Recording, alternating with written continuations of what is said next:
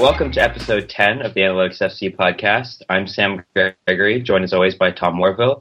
And this week our guest is Ryan from OptaPro, who's going to talk a bit about the OptaPro forum coming up in February and the applications for the forum and what that all entails. So can you introduce yourself, Ryan?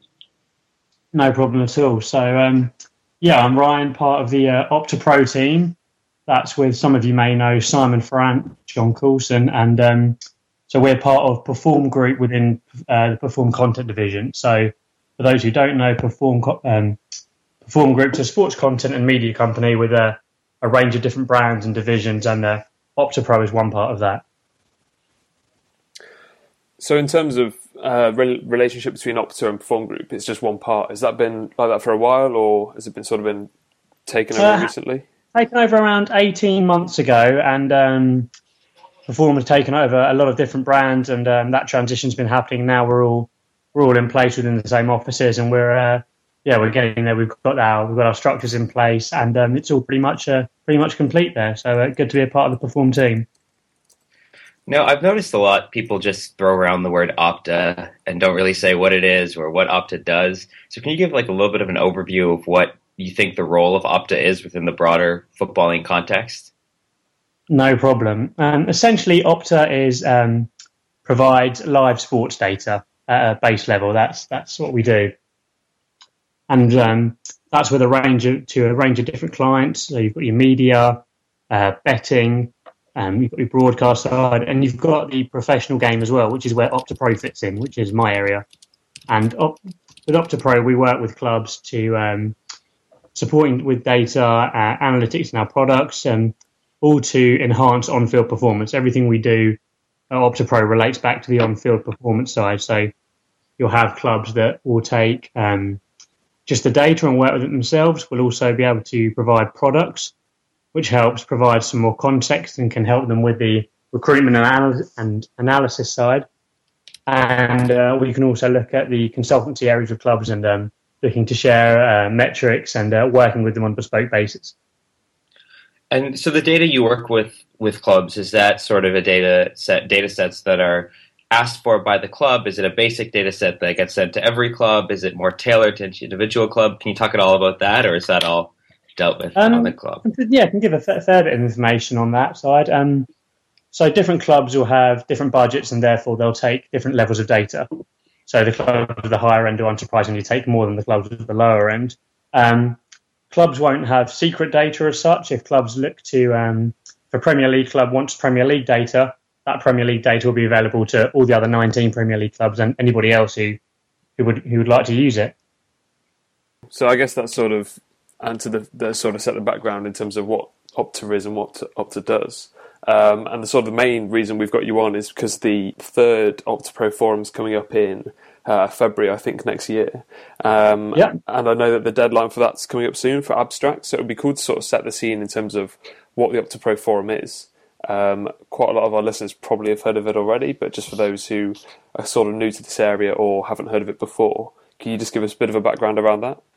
Yeah, no problem at all. Um, so the OptaPro Forum started, yeah, so it was two years old, and um, it was sort of come of the idea that there's a lot that clubs can learn from those operating outside of clubs. And those operating outside of clubs um, have got some great ideas, some great insight that can be used um, and applied within clubs.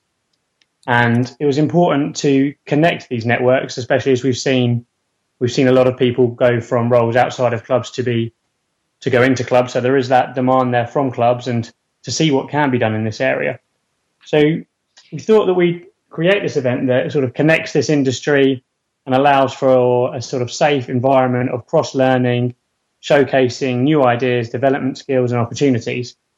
And um, the way it works in terms of a breakdown is anybody can apply to present at this event. All you need is essentially an idea. And people will submit their idea, and our judging panel will review what's most relevant, what's most applicable, what's most feasible. And um, then the selected uh, presentations will be provided with uh, with data, and they'll be asked to present at the event. And where did the sort of genesis of this forum come from? Was this something clubs were asking for? Is this something that you wanted from the sort of outside perspective, bloggers and fanalists and people like that. Where was where did the idea come from? Um, it was it was from within, so it was somewhat of a of a gamble, but um, having that dialogue both with professional clubs and with the online community, with the academic community, we were able to make that connection that there was a link between these groups and these networks. So, um, and the forum fitted in nicely in that all different elements were involved, and I think most importantly, all different parties would, would benefit from this event. And just on your last point of the sort of parties that attend, obviously there's uh, a presence from those sort of outside of the football community officially in terms of sort of the bloggers. Um, on the actual sort of inside within football, who are the sorts of people that would be attending this event? So last year we had um, professional first team analysts, uh, academy analysts, uh, heads of technical recruitment, um, directors of football attending. So a real mixed bag, but mainly in the analysis sector. And um, we had uh, over 140 delegates last year from over 40 different clubs from around the world. So pretty big, and it's probably worth noting that I mean I attended last year, uh, privileged to attend last year, um, and it was yeah a really really interesting event in terms of speaking with people afterwards and just sort of generally networking with people from like Zenit St Petersburg, um, a couple of guys from Crystal Palace, Chelsea, places like that. So it was cool to just sort of gauge the ideas and, and sort of consensus of people's ideas about analytics in general, and then in terms of in terms of sort of the the talks that we'd seen on stage, and, and sort of a little bit discussion around those ideas too. So yeah, it was a really good event. Definitely look forward to the next one. Um, in terms of things that are presented there, Sam, I know you put forward a uh, an abstract forward for the last one. Do you want to just mention that quickly about sort of your idea? Yeah, so I think we went over this on a previous show. I submitted last year. I wasn't able to get to London. But um, my proposal was on looking at varied attacks. So it looked at essentially, I divided attacks into four categories cross attacks, through ball attacks, long ball attacks, and uh, build up attacks. And then looked at teams that vary their attack types within a game versus teams that don't as much and see if it actually affects the percentages or the percent of times that these attacks are successful. And I found pretty much no evidence that, or very little evidence that varying your attack really benefited your attack as a whole, and that teams who focus on one type of attack or focus on their strengths do are just as well to do that than to vary their attack just for the sake of variation. So, Ryan, in terms of like ideas that people put forward, Sam's is obviously a, a very much like sort of footballing strategy uh, idea. Um, is that sort of the main consensus of ideas that come in like that, or are they a lot more wide ranging? They are they are wide ranging. I think I had a look at um had a look at the feedback that Sam's had this afternoon. Actually, I thought um, that might be quite interesting, and a lot of the judges were um, positive toward it being focused, clear and simple, and relevant. They, those words came up a few different times. Um, one particular quote is how how it wasn't overly sophisticated but could be useful to a club, which which is more important than the level of sophistication, if that makes sense. So we see a lot of people perhaps try try and go um, too far beyond what the audience will understand, and or even think that that's the level that is needed for the audience to understand. But I think there's um there's you know very very important at how how it, how it is to to get a simple focused abstract and a lot of the yeah, a lot of the clubs will need that because they're not as um, perhaps data literate as, as, some of the presenters. Are there any other uh, proposals from last year or presentations that really stood out as good examples of what judges are looking for and what clubs are interested in? Throughout the past year, I've um, whenever the forums come up in discussions um, from clubs, from um, with bloggers, with academics, um, Garry Gelade's presentation's always been always been singled out as one that one that was really really positive, and that it was clear, it was feasible, um, it was applicable as well, and that so that struck a chord across the whole board. So I'd, uh, I'd certainly recommend taking a look at that if you hadn't seen it yet. And just to get sort of an understanding of how people present these things and sort of their style, are there any examples online that we can find anywhere to uh, you know for people to see the uh, event from previous years? Yes, we've got the um, up on the OptaPro site on the uh, the blog. We've got some videos from 2014 and 2013. Um, we've got Dan Barnett's on free kicks. Will Morgan's looking at um, an idea around recruitment, and we've also got a few um, a few of the presentations that have been turned into written blogs as well. So there's um there's around ten or so that you can get an idea of of the variances in terms of the, the ranges and topics that are covered, but also the level that, that hits the mark that how it doesn't need to be the, the most complex thing in the world as such, how simplifying it and making it focused is, is the most important outcome here. And have you ever have you had any feedback from actual clubs or people that attend that have more of a say in the footballing world that they've gained something from these events or from these abstracts that are presented? Yes, um, we, we we got feedback immediately after the event last year, and um, was a similar topic. Similar topic and themes came up in terms of wanting to make sure that it is actionable, given their such limited time, you know, time restraints. So they need to make sure that it's feasible what can be implemented within a club. Um, we also looked to engage clubs um, and club analysts earlier this year as well to try and find out if there are any areas that they'd be interested in. And um, while we, you know, it's, it's, it needs to rem- remain a diverse event, one of the key things that did come up was looking at um, almost a transition from um, from youth football to first team football or player development with age. And uh, that was something the clubs um, mentioned an interest in. So that's something we'll be looking out for and we'll be uh, providing a little more guidance up on the price over the coming weeks. So, in terms of um, actually putting forward an extract, sorry, an abstract, um, yeah. what's the what's the deadline that people have got to get get on ready and send it off to you guys? The deadline is uh, 18th of October, I believe. That's a Sunday, so there's a fair bit of time there, and it's only um, it's a two-page abstract maximum. I think um, last year we had uh, around 60 for the judges to look through. So, um, as with these things, the sharper, the more concise, the, um, the more likely it is to get to get noticed and, and picked up by these judges. And what data is available for these abstracts? If you're trying to figure out what you can work with, what you can't work with, do you have any guidelines for that? Yeah, of course. Um, so we'll we'll try to to tailor the data to suit the needs of the uh, presenter and the analyst. Um, so a lot of people probably haven't worked with Optadata before or aren't familiar with Optadata.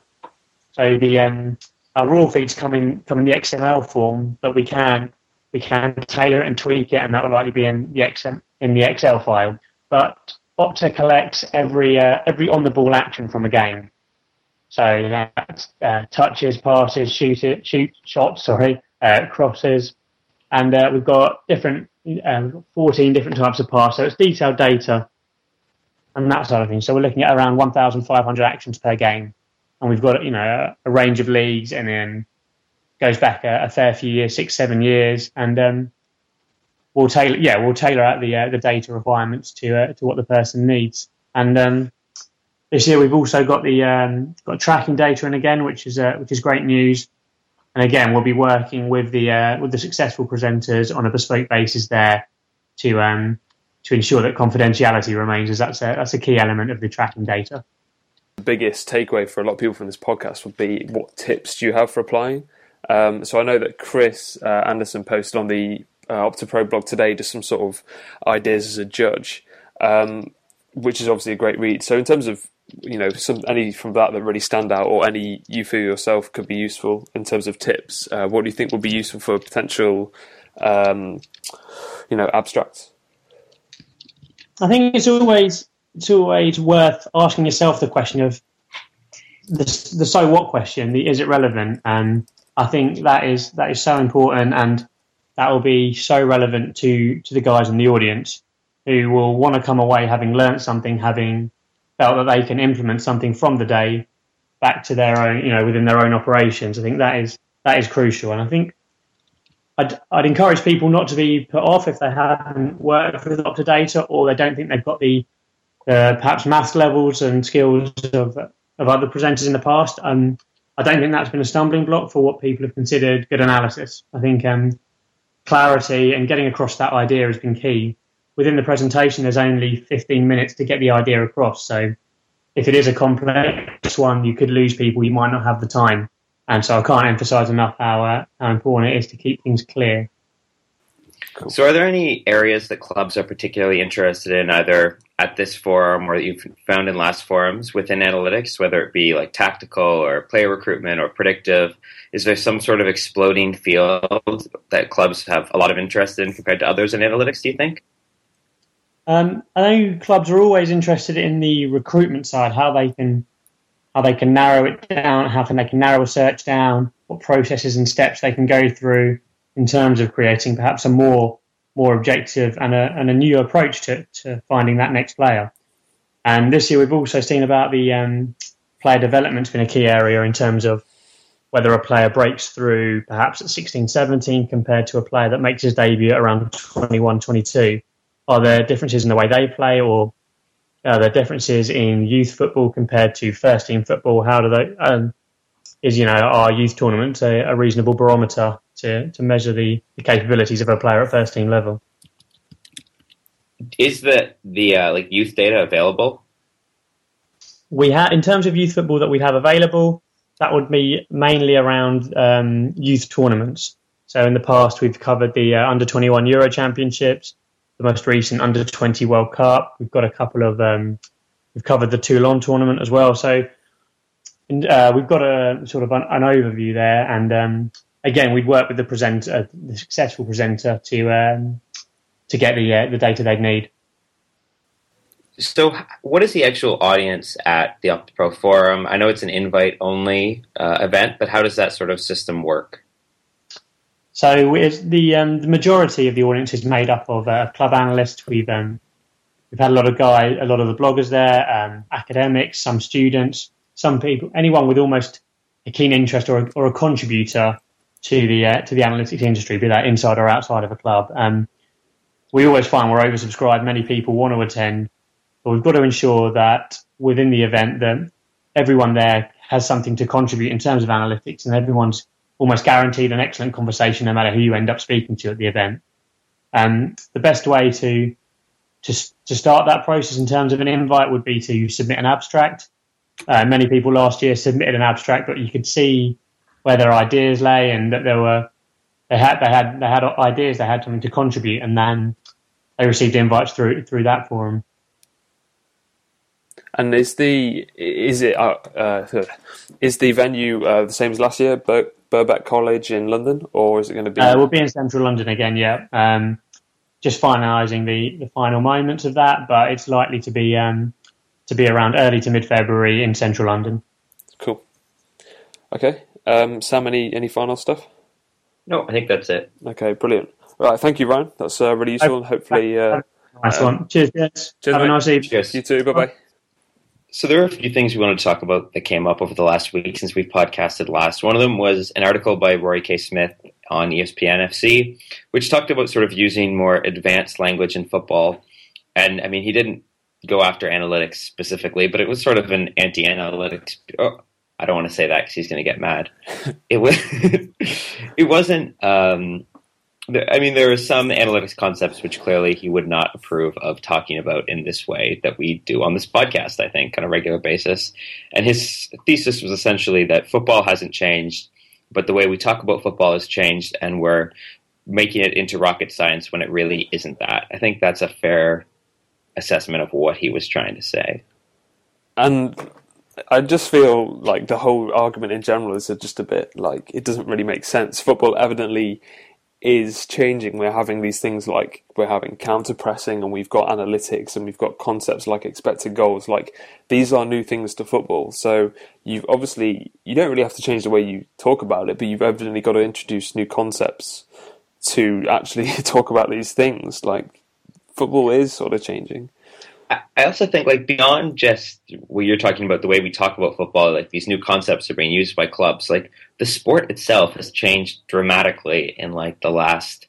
Well, it's always changed dramatically. I mean, Jonathan Wilson wrote an entire book looking at how formations have changed since football started. Like little things like that just show that. I mean, it's not the same game it was 20 years ago. It's not the same game it was 30 years ago and our language adapts to what we're talking about, what teams are doing, what concepts the clubs are talking about.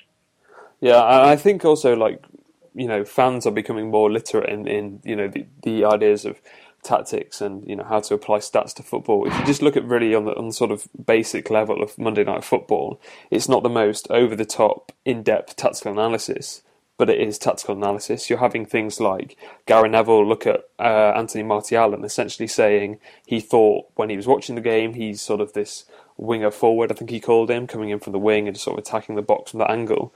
And then highlighting a couple of times against Sunderland where he, he just rolls or holds off John O'Shea and Younes Kaboul, who are both greater than six foot two strikers. Like you, you wouldn't have that in your basic, you know, uh, write up in the, you know the Sunday Times or whatever the game after the the day after the game. You just like these are new things. They may be you know quite relatively easy to understand, and you don't want to confuse them with big language. But sometimes things like you know you want to introduce new terms because they're a lot easier to use and say what you want to say instead of having to use you know loads of words to get to the point you're talking about yeah and i mean i don't want to be like the internet changes everything but the internet does change a lot and the way that i mean as you said people are talking about football in more sort of in-depth ways with different terminology and with more just looking at different concepts and i think there are these little communities that pop up, like the analytics community, like the tactics community, that give, I think they give a lot of value to just the average fan, even if they're not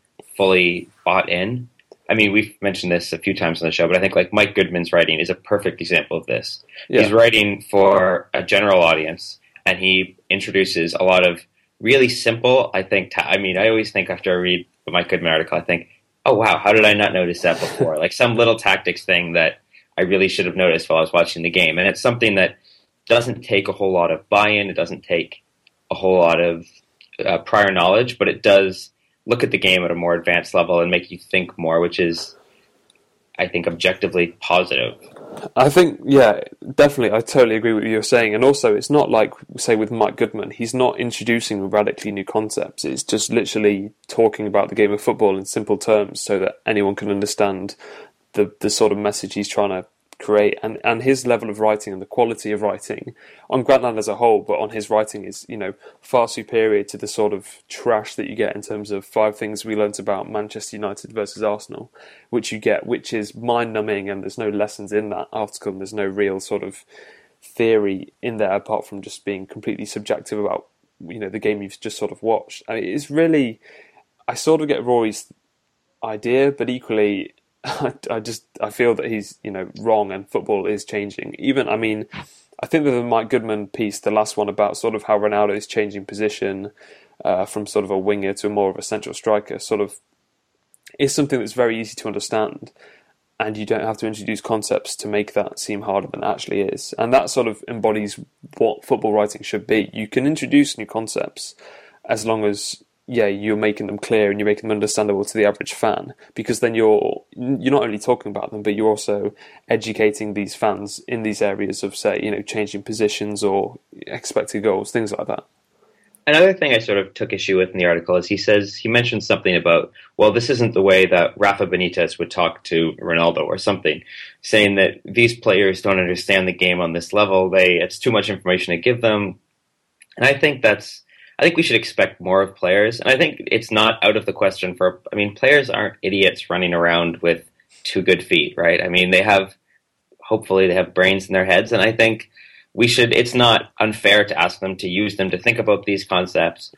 I mean, in baseball, we've seen there's baseball guys who are really well versed, really well versed in sabermetrics and MLB players. Like it's not it's not unheard of to say, okay, let's try and up the discussion level, even within clubs, to players. I don't think that's unreasonable to ask.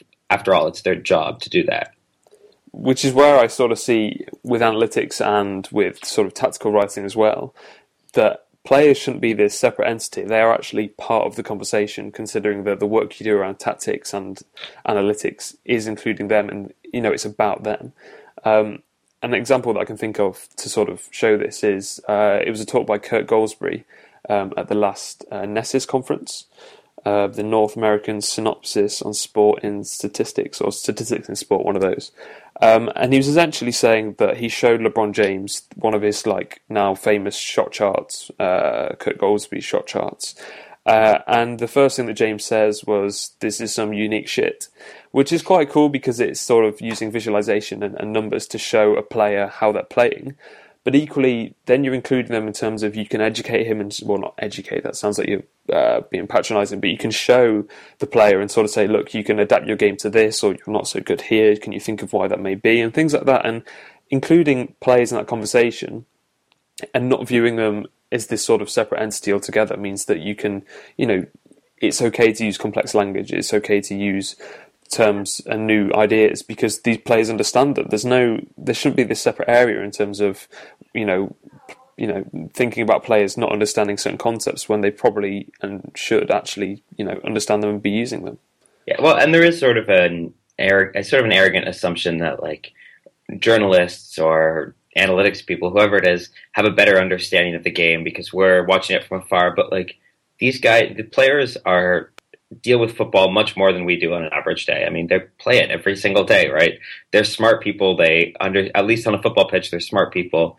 They understand a lot about the game, even if they're not maybe as eloquent commentators. but they are they are people who are thinking about the game on an everyday basis. So it's not like it's ridiculous to ask them to think about it in different terms or with different approaches. I just think it was it was a very sort of general uh, generalist sort of essay written essentially for the common fan who doesn't want to change and wants to see the game as it was 20 years ago whereas you know a lot of the younger fans of this generation are more adaptive to newer concepts so you know maybe Rory Smith's right maybe we're wrong but I think a lot of football as well is very much how you see it and the way I see it from being someone who has an active interest in analytics and tactics is that it is changing. Maybe because I choose to view it from that angle of the football world is changing because I'm you know looking th- looking at it through these radical ideas, but equally these radical ideas are apparent, and you know football is changing because of them. Yeah, for sure. So I guess the second biggest topic this week uh, would be Brentford um, sacking their manager um, after a few months, three months potentially. Um, which was it started this whole debate in terms of you know you know is analytics a fad? And there was another piece which uh, Rory Smith again but he promoted on his timeline on Twitter essentially saying how potentially Brighton are doing it better. Um, top of the championship with 21 points. Uh, given the fact they've only played less than 10 games and it's still very early in the season it's hard to pull those sort of conclusions but equally you know have Brentford got it wrong is this you know, is it too early to tell? What are your sort of thoughts, Sam? I mean, I don't follow the championship closely enough, or Brentford close enough to have like a concrete opinion one way or another whether they're doing this the right way. But I just thought this was super interesting based on our conversation last week about smart and stupid clubs. And I was sort of talking about how how do we find out if a club is doing things the right way outside of just looking at transfers. And I think one way he said was looking at manager hires and fires. And if Brentford was any other club, I think I would say like this looks stupid to me. This looks like you trusted this manager uh, two and a half months ago, and now suddenly you don't, based off not the worst results ever, but not good results to start the season. But then, I mean, the flip side is I don't know what's going on in the club, and I'm I'm reconsidering it because it's Brentford, and I know that's not that's probably not a good thing to do. I should be approaching these clubs in the same way and not just give one the benefit of the doubt. And maybe it's saying that I should be giving more clubs the benefit of the doubt because I don't understand what's going on. Maybe there's a personality clash. Maybe he wasn't listening to the, or following the philosophy that Brentford wants to uh, wants to install. I mean, we have no idea why he was fired or why this decision was made. But on the outset, it doesn't look smart to me. But obviously, I know that Brentford is smarter than me. So, I, yeah, absolutely. It, it's difficult to sort of see because you'd think if it's down to purely performance, they might say, right, you've got X amount of games to, uh, you know, fit our KPIs. Um, which, like a few people have said, it's probably more down to a personality clash or a sort of trouble of communication. Like you might have seen, I mean, I hate to use the example, but with Moneyball, uh, and you see with the A's that um, Art Howe wasn't doing what Billy Beane was asking him to do until you know halfway through the season, and results started changing. You know, maybe it's you know, you have this all big, this you know, fantastic, great operation that's you know mainly based off analytics and stats. Um, but the guy you want, in, guy who's in charge, who you know can be implementing it, is choosing not to or doing it in the wrong sort of way. In which case, that's one big blocker to a team that is sort of sole existence currently is based upon being run through analytics or you know a big part of what they do is is you know based on stats and if you can't get that person to buy in then maybe they're not the right person for the job it's funny uh, james richardson on football weekly this week made the exact same point you just did about moneyball and art howe and said i think facetiously but they stuck with them and then they went on that amazing streak so maybe brentford's doing it wrong but um, yeah no it is it is interesting. I think you're probably right that it's a personality thing more than like you didn't meet our expectations eight games in. Because I mean, we all know football is so random, and yeah. to judge anything on an eight game sample doesn't seem like something they do. I, so I imagine it is more. I wouldn't rule that out for any other club. I'd say that that could be in the question, but we sort of can quietly, confidently say with Brentford that they probably know when a team's underperforming or overperforming out of any club in the Championship or potentially even in England. So, yeah, I think. Yeah, we... no, I, I don't see it being like a you didn't meet this standard that we set for week ten or wherever we are in this season. So.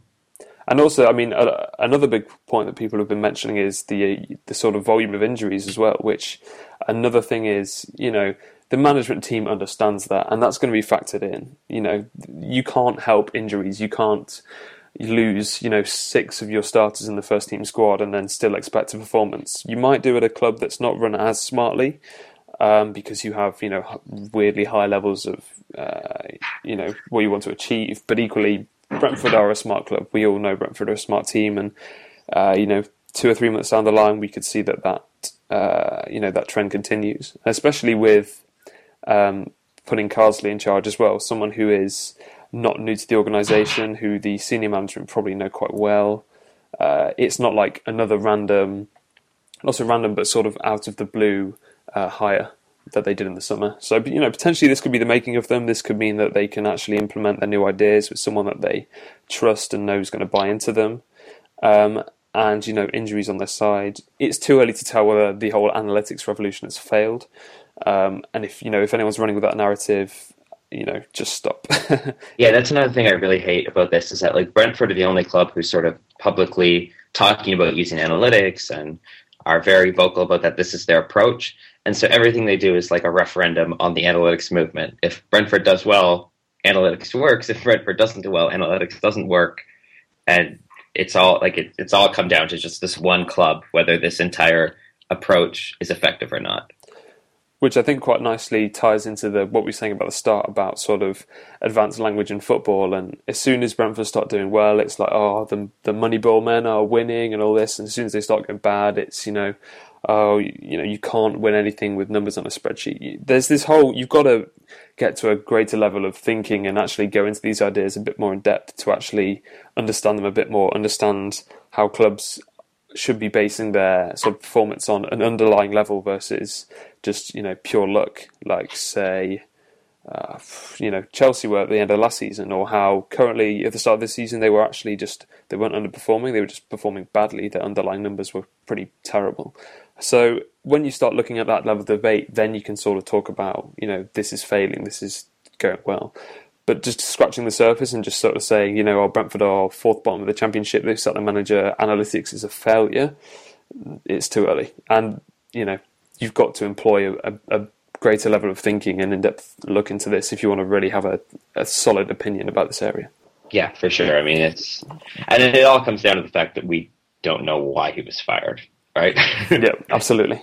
Yeah so that's all for this week. Uh, I'd like to thank Ryan for joining us again. Um, the deadline again for the uh, Opta Pro submissions is October the 18th, I think he said, which is a Sunday. Um, I hope you've enjoyed this podcast. Just a quick note that in the future we will potentially be moving over to a different podcast, uh, essentially supplier. Um, myself and Sam, being pretty poor students, can't afford uh, our current one, so there might have to be an accompanying uh, advert in the episode in future. Um, apologies for that, but it just means that we can keep this ticking over without you know costing us too much money going forward. Um, Cool. Sam, anything to plug or uh, any last words? No, I think that's about it. Cool. Right. Thanks for listening, guys. Uh, Thanks. See you soon.